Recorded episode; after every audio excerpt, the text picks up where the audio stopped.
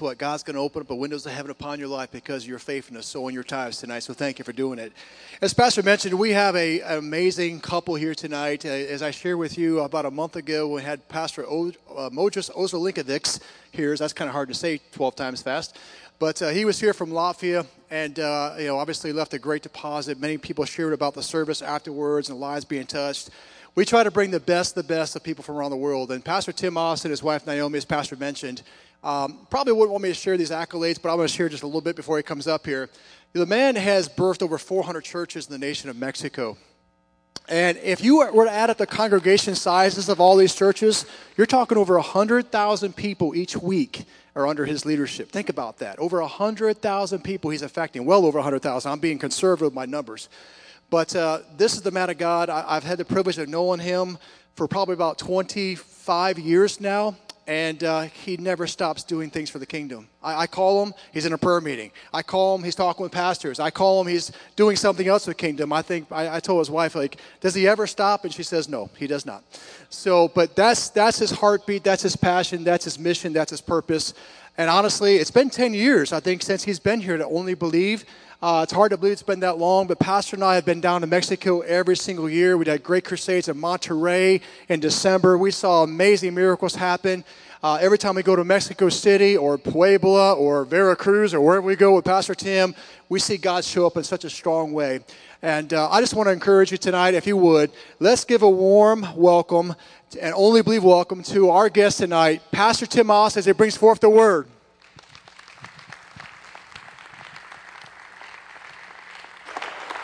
Thank you, thank you, thank you, thank you. Bless you. well, praise the Lord that we can be here with you and only believe. And there's very, very few churches in the world, even in, in the United States, where the congregation has the tremendous privilege of sharing their pastor with the world. You know, and that is an awesome privilege and an awesome responsibility to be praying constantly for Pastor Peter Dosek and his wife and family, and uh, Brother Eric and his family, because Brother Eric is always traveling with him, and if he can't go, Brother Eric goes, and it's a blessing. Um, my wife is here with me. Put stand up so they can see you, honey. We've only known each other since we were eight years old, so that's been 62 years ago, believe it or not. but we just uh, praise the Lord for what He's doing. And um, I have a question, you know, for those that are here and those that are hearing online. And the question is we find it in Judges chapter 4. And the question is Hath not the Lord God of Israel commanded, saying, Go and draw toward mountain Mount Tabor and take with you 10,000 men of the children of Naphtali and the children of Zebulun. God used Deborah, who was a woman, the um, judge there in, in Israel, but she came to Barak and said, Hath not God the Lord, hath not the Lord God of Israel commanded, saying, Go? And you know, as we as we grow older in age, of course, I mean we have to we have to graciously grow grow older, but at the same time thinking about the next generation. Because the, as, if Jesus doesn't tarry, there's going to be another generation my, my folks, they served the Lord in their generation, and now it's our turn to serve the Lord in our generation. And um, I just want us to meditate a little bit this evening and give you a little word of what's going on. When God speaks, you know, the, the oldest activity of, of, of, a human, of human race is the, is the um, is hearing. You know, before Adam could speak, or Adam could even name the names of the animals when he was still alone, He learned to speak because he heard the word of God, he heard the voice of God. And if we take into consideration the tremendous value that our ears have, even going forward in our decisions in life and just hearing the voice of God. And there are several instances in the Word of God I just want to touch on them. Um, you know, in Genesis chapter 1, it says, and I'm reading out of the um, Amplified version of the Bible.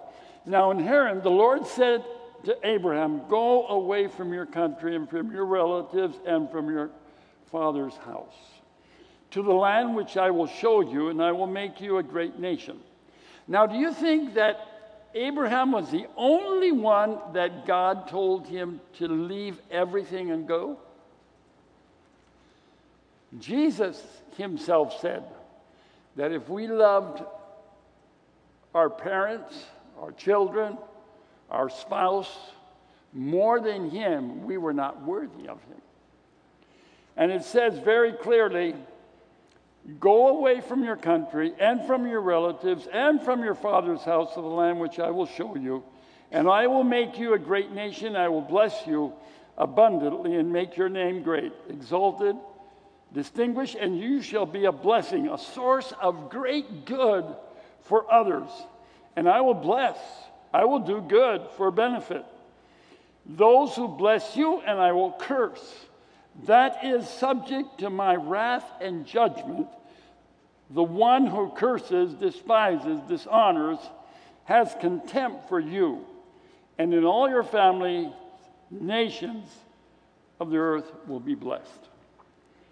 In 1948, my father and mother flew up to Alaska because my grandfather told my father, who was the ninth child in the family, Daniel, you need to come up and take care of your mother and me.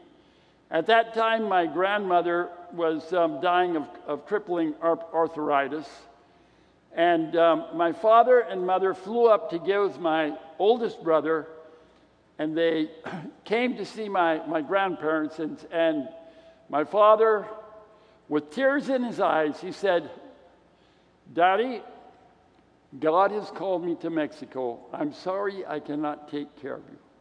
I've got to go to Mexico. That was 1948. I was present when my grandfather was in a hotel together with my father in 1984. That's quite a between 48 and, and 84. And he almost fell to the ground, telling my father, Will you forgive me, Daniel? Because all these years I was bitter against you because you would not take care of daddy and mother. My father paid a high price, but when my grandfather saw what God had done, how many churches had been birthed, how many churches were, were just full, my grandfather came to grips before he passed on to glory that it was better for my parents and my, uh, because I'm saying my parents, because my mother also, my, my mother also was, was kind of rejected by her family the first years because they couldn't understand how she had to follow going to Mexico and all this. But to make a long story short, my parents, when they went to Mexico, there was about 40,000 evangelical Christians. When they passed on to glory, there were 10 million.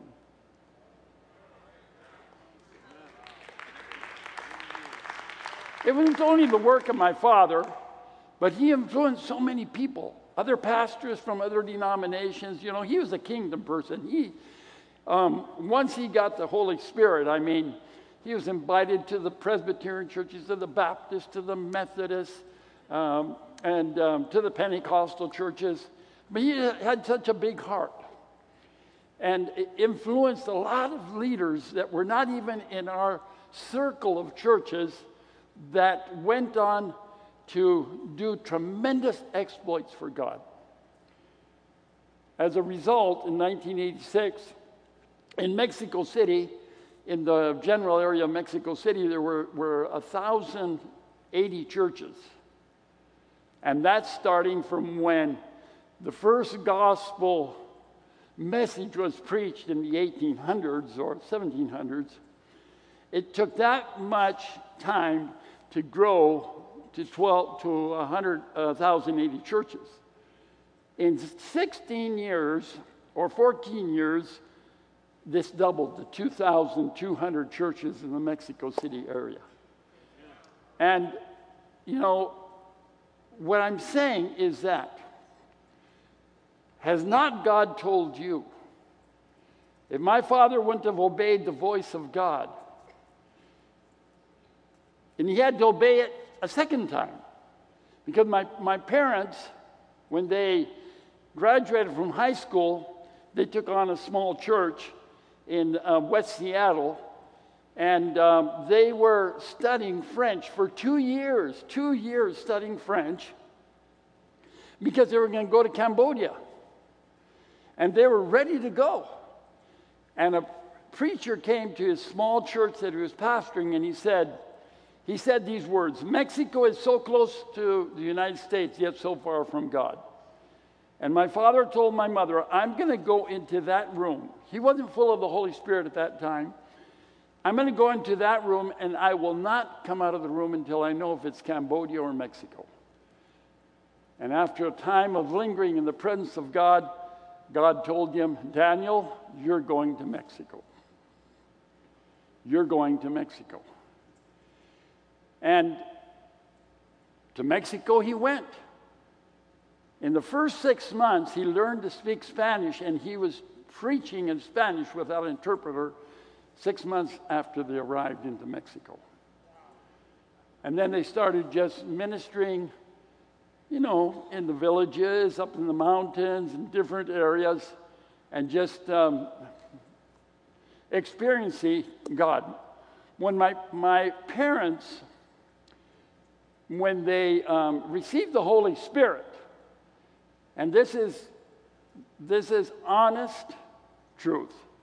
My father said the Holy Spirit did more in 10 minutes than he had done in 10 years without the Holy Spirit.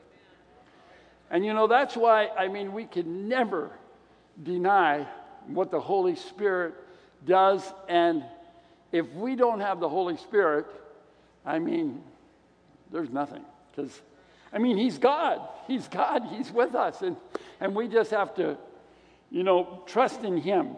But like I mentioned, Abraham was not the only person that God told, leave everything.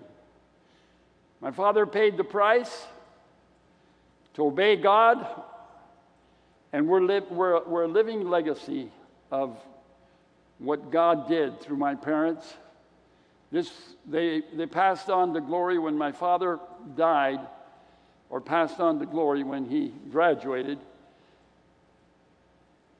In Mexico City, we have um, some large churches, and um, the plane was late that was carrying the casket from the United States to Mexico. At 2 o'clock in the morning, we had 6,000 people waiting for the casket.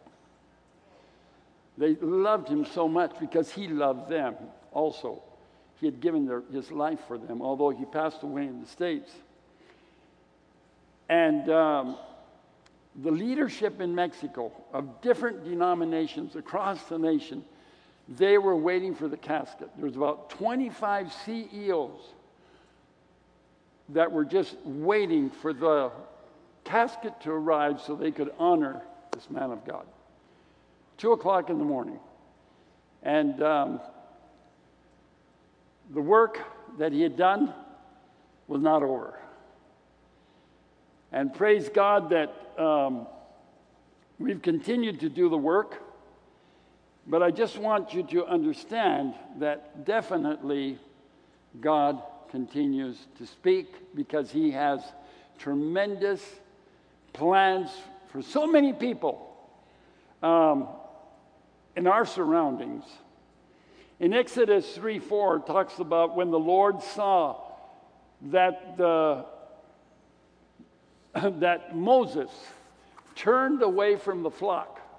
You know, he had been um, watching over the flock of Jethro, his father in law, for 40 years, give or take. And he says, When the Lord saw that he turned away from the flock to look, God called him from the midst of the bush and said, Moses, Moses. And he said, Here I am. With those three words, Moses was recruited, was committed for life. Here I am. You know, when we say, God, here I am, He takes our word. he takes us for our word. Here I am. And we know the rest of the story how God used Moses, how God protected him. You know, sometimes we, we think about Moses, but we, we, we, we very, very rarely talk about Miriam, his sister. When she was a young girl, we know that she's the one that faced Pharaoh's daughter and um, brought, brought a, um, her mother to nurse Moses while he was still a baby. I mean, that girl was courageous. And that's why when God talks about those that brought Israel out of Egypt, he says Moses, Aaron, and Miriam.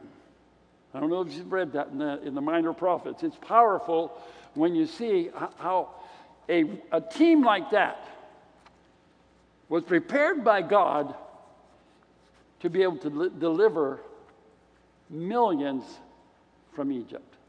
Literally, hundreds of thousands, millions out of Egypt.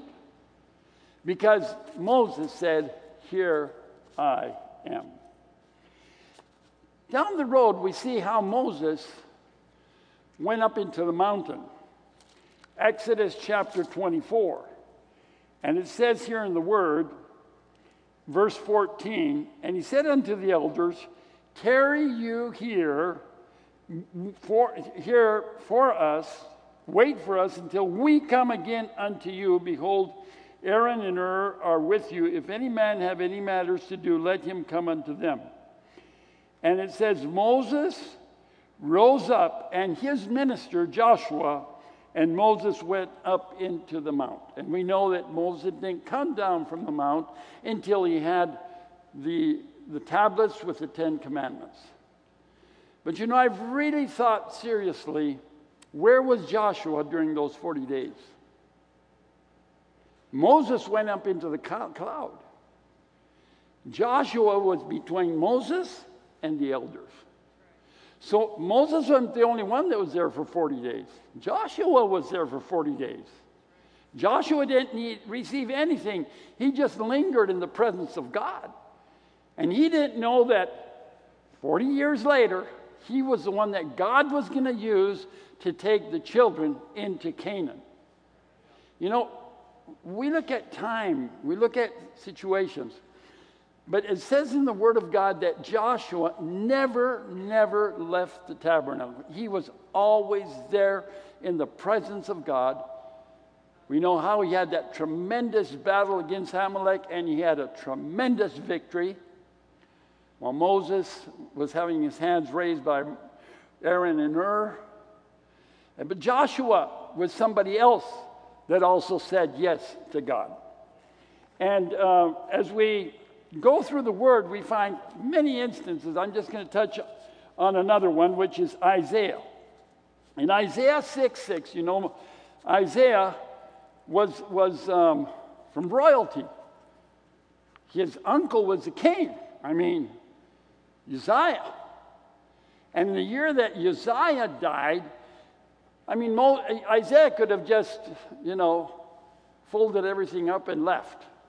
But what does it say there in verse 6? And then one of the seraphims flew unto me with a burning coal in his hand, which he had taken from the altar with tongs. He touched my mouth with it and said, Listen carefully, this has touched your lips. Your wickedness, your sin, your injustice, your wrongdoing is taken away, and your sin atoned for and forgiven. Then I heard the voice of the Lord saying, Whom shall I send, and who will go for us? Then I said, Here I am, send me. Now, many years had passed, and he found somebody else that said, I will go. Not only Moses, but now it's Isaiah. And we know as we read the, the, the, prophet, the, um, the book of Isaiah, how Isaiah spoke so so exactly about the coming of Jesus Christ as the Messiah, as the Lamb of God. And he was used mightily by God, and his prophecies continue to, to comfort, to strengthen um, us even in, in, in present times. So we see again here how when he heard the voice of the Lord, what do we do when we hear the voice of the Lord? There's a very, very um, definite moment in our lives when God speaks to us. It might be when we're a child, it might be when we're a teenager, it might be when, like Paul, he had already been a, a blasphemer, a persecutor. He had already done so many evil things against the church, and he finally realized what his mission in life was. And once he found it, he followed the Lord until the day that he was executed. And I just want to, us to um, uh, meditate a little bit about this because we find in Isaiah chapter 50 where he speaks literally about Jesus coming. And it says, The Lord has opened my ear. I have not been rebellious, nor have I turned back. I turn my back to those who strike me, and my cheeks to those who pluck out the beard. I didn't even face them, I let them beat me. I did not hide my face from the insults and spitting. For the Lord God helps me Therefore, I have not been ashamed or humiliated. Therefore, I've made my face like a flint, and I know that I shall not be put to shame. And that is the life of Jesus Christ. He left the songs, the heavenly songs, he left the throne room, took on the form of, of man born through the Virgin Mary. And in that state, it says that he humbled himself and was obedient unto death. And that's why we're here this, after, this, this evening, because Jesus was obedient. And ever since he came, he began to call people out of the crowd, out of their daily service, out of their da- daily chores, their daily works. He, he interrupted their lives. And we see there in Mark chapter 1 14. Now, after John the Baptist was arrested and taken in custody, Jesus went to Galilee preaching the good news of the kingdom of God and saying, the appointed period of time is fulfilled, and the kingdom of God is at hand. It's very interesting that in Samuel, 1 Samuel 8 5, the, the children of Israel came to Samuel and said, Give us a king. They had had a king, God was their king. But they requested a human being as their king, and it grieved the Lord and it grieved Samuel. But that was in 10, that was in 1030 before Christ. And now Jesus comes back and he said, and comes to, to, to, to earth and he says, the kingdom of God is at hand. It's not because God had relinquished his throne or authority, God. God was in control all the time during those years, even when there was so much rebellion among the people of Israel during the, uh, during the time of the Old Testament. The difference is that now the kingdom would not be earthly, it would be spiritual. Because every part of the kingdom of God has to do with eternal value. If there's no eternal value, God is not interested. We have to be thinking about every person we talk to, every person we witness to, every person that we t- give the good news. One day they will be either in heaven or in hell. I remember my father saying when he was opening the Faith Hope and Love Center there in Mexico City. God told him, He says, Look, Daniel, I'm going to reward you not for the people that come forward to the altar. I'm going to reward you for those that are in the, in the marriage supper of the Lamb. Now, that's an important thing to ponder on. We can't just bring the people in, we've got to disciple them and teach them how to walk and follow Jesus' steps. And it says here in the word um, in Mark 1:14, it says, Repent, change your inner self, your old way of thinking, regret past sins, live your life in a way that proves repentance. Seek God's purpose for your life and believe with a deep, abiding trust in the good news regarding salvation. And then, verse 16, it says, As Jesus was walking by the shore of the Sea of Galilee, he saw Simon, Peter, and Simon's brother Andrew casting a net in the sea, for they were fishermen. And Jesus said to them, Follow me. The same thing God told Abraham, the same thing God told I, um, Isaiah, the same thing. Follow me as my disciples, accepting me as your master and teacher, and walking the same path of life that I walk, and I will make you fishers of men. Immediately, what does it say? Immediately they left their nets and followed him, becoming his disciples, believing and trusting in him and following his example. And this is the basis for what we're doing. All of us have a, a point in, in life where God speaks, and we can say, Lord, come, come a later date. I'm busy doing this, I'm busy doing that. I have found in life that when God speaks and I don't obey immediately, I'm going to pay a price. When God speaks, He expects us to act immediately, like they did in Bible times.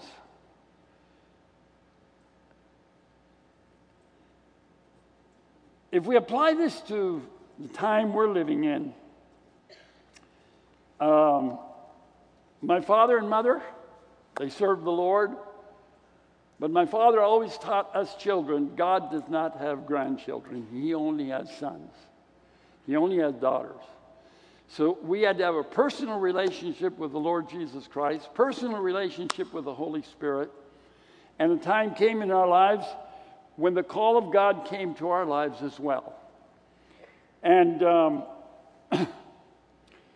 I remember one morning when my father um, called me into his office after breakfast, and he said, Tim, this morning I was preparing radio programs and I, I put on a, a, a record. It was one of those, we had the, the big long, long playing records. And he said, The song that, that hit me was Wasted Years, Wasted Years, Oh, How Foolish. And he said, Tim, I know that I've encouraged you to go on to study to be a civil engineer because you're going to be the um, businessman of the family. You're going to be the one that's going to really pour the money into the, into the ministry and all that. You know, he had real good um, ideas and, and um, dreams about that. But he says, you know, as I was praying and in the, and it was in the presence of the Holy Spirit. He said, Now listen, you're listening to that song. I'm letting you know that Tim is going to waste his years if he goes on to that career. And he came to me and he said, Tim, I'm just giving it to you like the Lord gave me. You make the decision.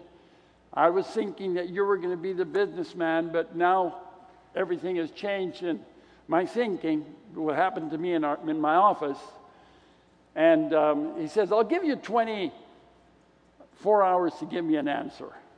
He was like that. You know, 24 hours, I think, is good enough for you to get alone with God and see what He wants for you. And within 24 hours, I had completely decided what I was going to do. I obeyed the Lord. Um, I didn't study the career for civil engineering, but I'm, in, I'm involved in building the Church of God, so that's much more, impossible, more, much more important. I know that wonderful architects and engineers built this facility, beautiful facility, and all the facilities that where we're preaching in Mexico. But definitely, the call of God was to preach the word. And I've spent my last 50 years doing that, 51 years, because I started one year before we got married. Since we got married, my wife and I have um, served the Lord. We just celebrated our 50th year of serving God, and, and it's just been wonderful. Every day is better because we have a theme God, we love you more than yesterday, but less than tomorrow. We just have to be in love with our Lord and Savior, doing what is His purpose, doing what His desires are. And it's just been a time of just walking in faith, walking in, in, in submission to the Lord. And as I submit to the Lord, my wife submits to Him and to me. And um, it's been very, very, very, very exciting to walk together um, as husband and wife, um, following the Lord, hearing the voice of God. And one of the things that makes it easy for me is that God speaks to her first. I remember when we are going to get married, and God said, when, when you get married, you're going to be moving to such and such a part, uh, geographical part of Mexico. And I said, God, I started arguing with him, and I said, My fiance, she's never left town. She's been very close to her parents all these years. And um, what if I tell her we're going to move 450 miles south um, into another part of Mexico? And God says, That's okay, I'll take care of her. So, with trembling and fear, next time I saw her, I said, You know what? Um, God has said once we get married, we're going to move um, quite a ways away from home. You know what she told me? She says, Oh, God told me that a year ago. but I didn't want to say anything to you so you wouldn't feel that I was manipulating. And she was just my fiancee, she wasn't even my wife yet. And that's the way God has been doing things through the years.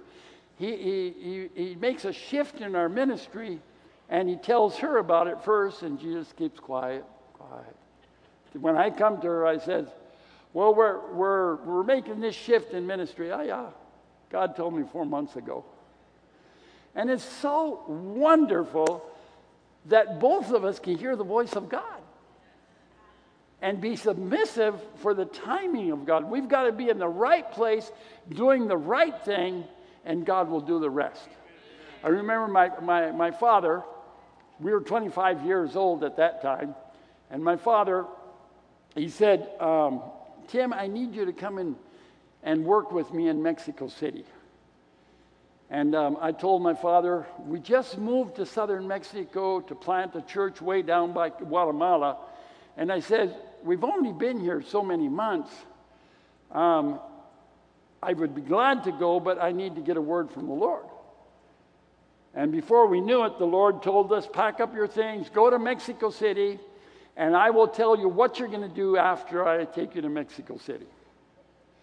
So we come into the city, and we have um, like a, a, a great crusade going on. People from different countries had come in to preach. And he had asked, my father had asked me to translate for American pastors that had got down for this crusade. You've got to understand that at that time in that church, we had 12 hours of meetings seven days a week. And that went on from 1976 until 1992. Seven days a week, 12 hours a day. So, I mean, our days were full, translating for preachers, and Sunday comes, and he says, Well, you can go on your way tomorrow. You help me with this crusade. The next morning, he calls five of us into his office and he says, So and so just said that he, he will not take the pastor of the church. So went down the row and he said, one, two, three, four, five. And each one of the four before me said no. And he said, Well, you take the church. I was 25 years old. And I said, Sure. I mean, I didn't know God was pulling that one on me. I, I thought I would be moving on from Mexico City. We've been there since October of 77. The first two years, we had 20,000 people get saved in just that one church. And it was at a time when we had radio programs um, going forth in the, in the city, and um, it was just an awesome move of God. From there, within two years, we birthed another church, and my father said, Those that live north of such and such of a street, I want you all to go to start center number two. And I'm pastoring center number one. He says, Okay, you that live up there, we, 300 people left our church. Just go and start a church overnight with 300 people. Two years later, my father says, Okay, now I need all the people that live west of this street to go and start center number th- four, number, number three. Well, 150 families left our church to start center number three. And that now is the largest church in people that we have in Mexico. But God, we're just continually being pruned. Two years later, 300 people went to start center number four, and Brother Eric was there last week. I mean, there was Brother Jose. Um, and then two years later, God says, okay, now your time to go. And we went to start center number five. We were there on, on, thir- on Wednesday. Wednesday, yeah, we were there on Wednesday. God moving in a mighty way among the Mexican pastors, just pouring just, just committed to God. And, and when you look at what God is doing, you say it's been worthwhile to have obeyed God. So I just want to encourage us tonight that um, even as God is no respecter of persons, um, He knows, He knows our address, He knows our activities. He knows our, our priorities in life. He knows what, what is uh, that which really makes us click in life, and He can take it all away and say, You want it or you don't want it. And we will be forever grateful to the Lord for having obeyed Him. But we will regret even when we face Jesus as a judge and said, Didn't I tell you to do this? Why didn't you do it? Why didn't you do it?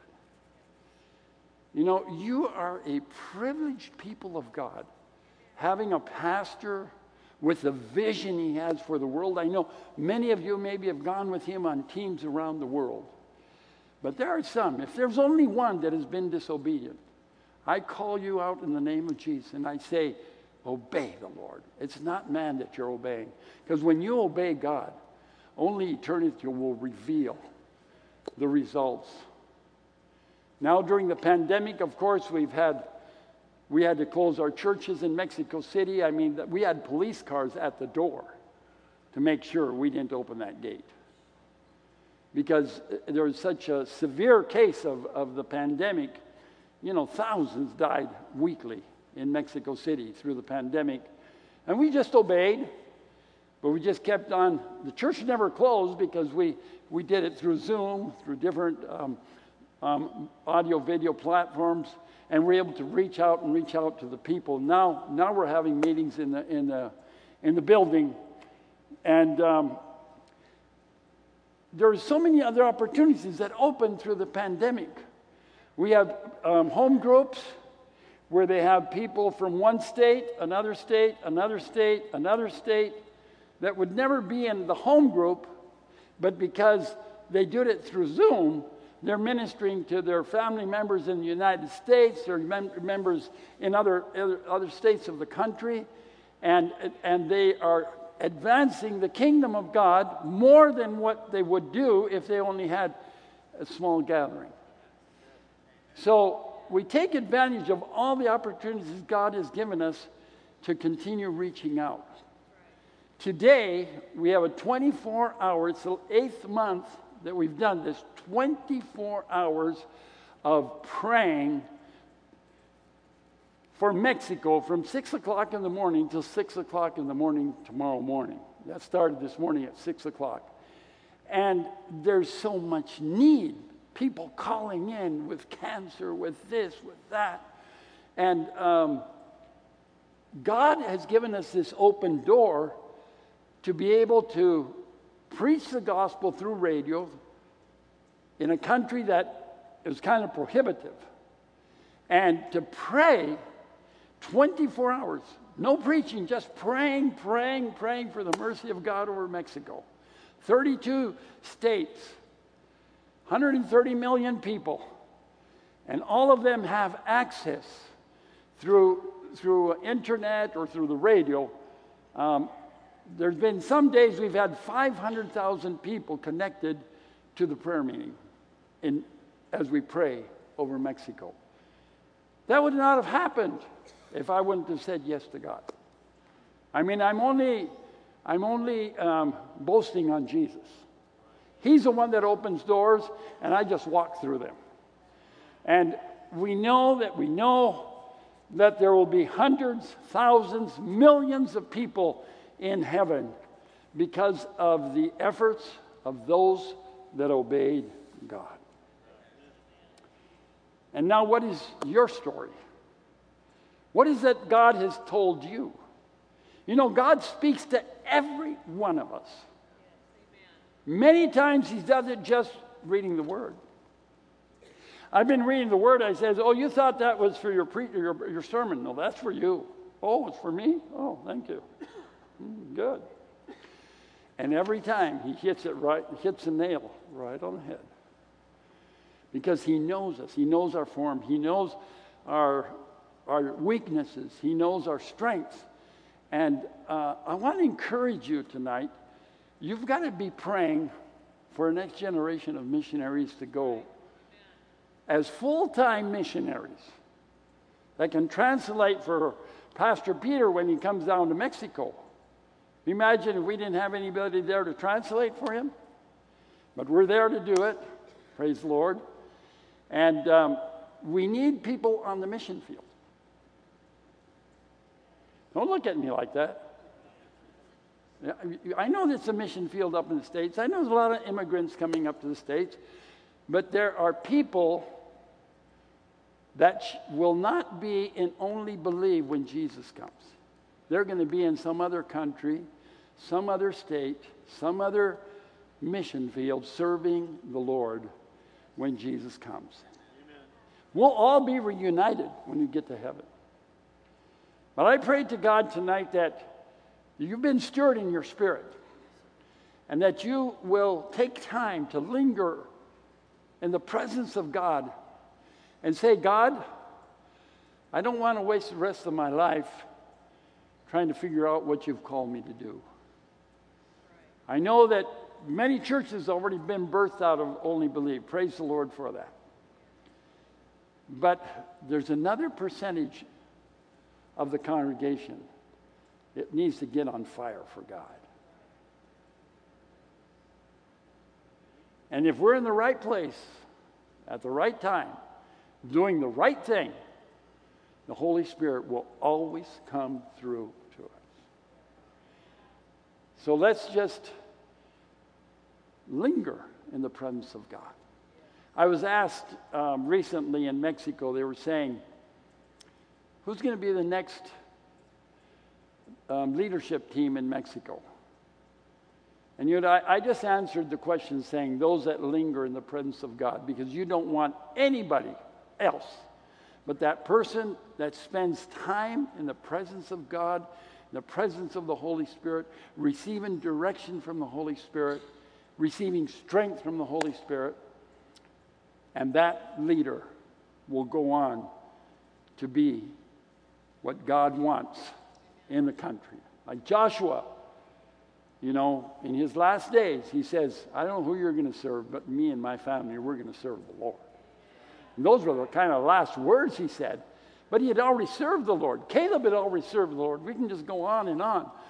There are those in the Bible that said yes, and there was in the Bible that said no. And you can see the great difference of their destiny. And when we say yes to God, our destiny is unquestionable. We can't even explain what God's going to do. I remember when they asked me a question, and said, Brother Tim, when was the hardest moment in your ministry? You know, thinking about going through different things and stuff. I said, the hardest moment in my ministry was just saying yes to God. Because when I said yes to God, everything came easy. Not for the flesh, but in the spirit, everything comes easy. Why don't we just stand in the presence of God and if somebody wants to find a place here at the altar, I remember some time ago I was there in Mexico and I said, I told the people, I said, if you come to the altar, I'll, I'll stay in the auditorium until you leave. Because we've had people stay there until 4 o'clock in the morning. That time, they didn't stay until 4 o'clock in the morning. But if there's any voice we need to hear clear, is the voice of God. There's so many voices out there, internet, there's so many, and Twitter and TikTok and you name it. We've got to close off those things that are not the voice of God because the voice of God will always edify us, will always push us on to do exploits for Him. No matter where we're at, no matter what our calling is in life, we have to hear the voice of God. If we hear the voice of God, we'll be on target to do what God wants us to do in life. Father, I pray right now for those that are here and those that are probably hearing online. Oh God, we can't do anything on our own. I've just come to remind your people tonight has God not told you? And Lord, I just pray that that thought will linger in their minds. Has God not taught? There are those here tonight that you spoke to them when they were a child. You gave them very clear instructions. Or they were in their teenage years, you gave them very clear instructions. And they've battled with obeying you, Lord. I pray, oh God, that the United States, like never before, will face a group of people, a remnant of God that hear the voice of God in the workplace, in the schools, wherever they are, that there will be no rebellion in our hearts against you, oh God, that will just say yes, because eternity is on the line. Time is running out. Oh God, I just pray that you will speak to your people even Jesus, you said you would not do one thing unless you heard the Father tell you what to do. You are so obedient to your Father as you were here on earth. And you teach us to be obedient. And I know, Lord, that the wife has to be obedient to their husband. Husband has to be obedient to God. But I know, oh God, that you have a very special place prepared in your heart, in your purpose, for those that say, Here I am. The moment we say that, you can send us to any part of the world. You can send us to do whatever you have in mind. And all you want us to do is to trust in you. Save those that are not saved. Oh, God, we, we await that moment when the church all around the world will say for the last time, the work on earth is over and it's time to go home. Thank you, Lord, for what you've done in Mexico. Thank you for what you've done in all the countries where Pastor Peter and uh, Brother Eric and other ministers have gone to, to just pour out their lives as they preach the gospel in places that were probably very hostile, but you protected them and you're continuing to protect them. But, oh God, that each one of us will know that you have our name, their name, that you have their address, you know their cell number, you know, Lord, every step or every action that we do, that we would on, honestly answer to you. Oh God, if that's you, why don't you just come and spend some moments here at the altar? Just talk to God. Let the Holy Spirit remind you. I think the Holy Spirit is reminding some of you of things that you have neglected. Souls are on the balance. People that God has told you to talk to about the gospel, you've just put it on the side. You don't want to come before his throne and say, God will say, The blood of that person is on your hands because you did not talk to them about me. Father, we just close this time before your presence. And we know, Lord, that all of us will be eternally great, grateful to you and praising you for the results that you're going to bring through the unlimited effort of your church as they reach out to so many people that are in danger of going to hell because they do not know Jesus Christ as their Savior. Do miracles in their lives, but the greatest miracle, the miracle of salvation. We bless you and thank you. In the name of Jesus. Amen.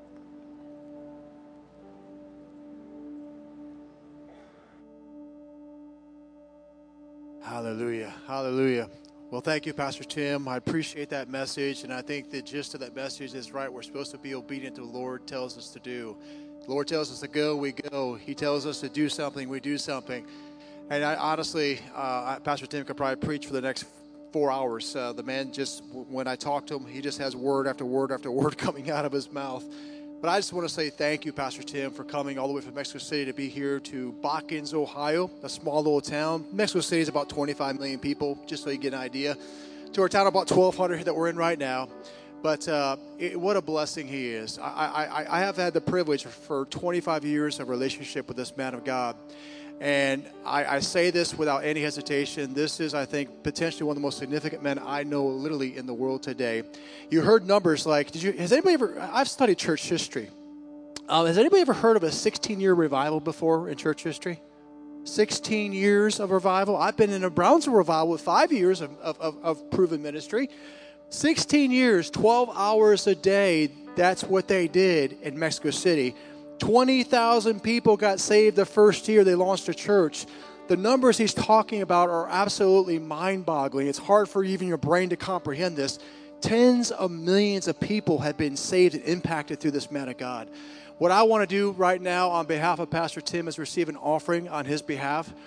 Um, I, I, I encourage you, church I promise you, this is great seed to plant into. The Bible says we plant seed in good ground, it will produce a harvest. I promise you tonight, without any hesitation, without blinking an eye, every dollar you sow in this ministry, I promise you, is going to produce an amazing harvest in your life.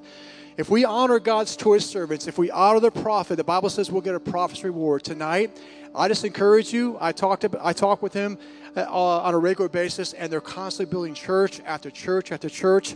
When we talk about center number one, he, he, calls, he calls his churches by numbers because he has so many, it's how he remembers them.